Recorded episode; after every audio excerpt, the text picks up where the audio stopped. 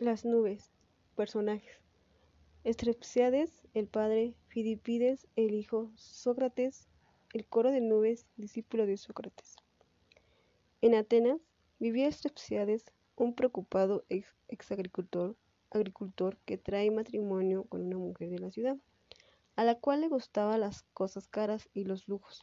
Después de varios años de feliz matrimonio, un buen día preocupado por las deudas que le presenta su esclavo, quien le trae las cuentas de los gastos y las deudas que tenía, y al darse cuenta de que poseía cosas innecesarias, y al escuchar que su hijo solo se preocupaba por las comodidades y los juegos de azar, ante la negativa de flojonazo de su hijo de acudir a aprender con el mayor sabio de Atenas, decide ir, él personalmente en busca de Sócrates, el mayor sabio de la época, quien le ayudaría a liberarse de sus cuantiosas deudas, ya que era conocido por liberarse con su don de la palabra.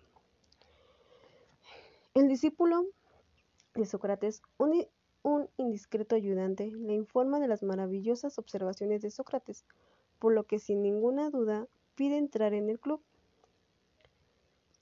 Sócrates lo observa e inmediatamente se da cuenta de las intenciones, invoca a las nubes quienes lo instruirán y lo ayudarían. Estrepsiades mira, mira y a lo lejos observa la niebla y se cree un tanto, un tanto loco, y las nubes le dicen en coro, de nuestro Padre Océano de profundo estruendo, ¿quién nos invoca? Hablen, los estamos viendo. A lo que Sócrates contesta, oh mis muy venerables nubes, escuchen mi llamado. Hay aquí un pelado que quiere sus favores, está aquí parado. Estrepsiades, aún incrédulo pensando que era un truco, añade. Ay, su ayuda, de que las nubes me invadan.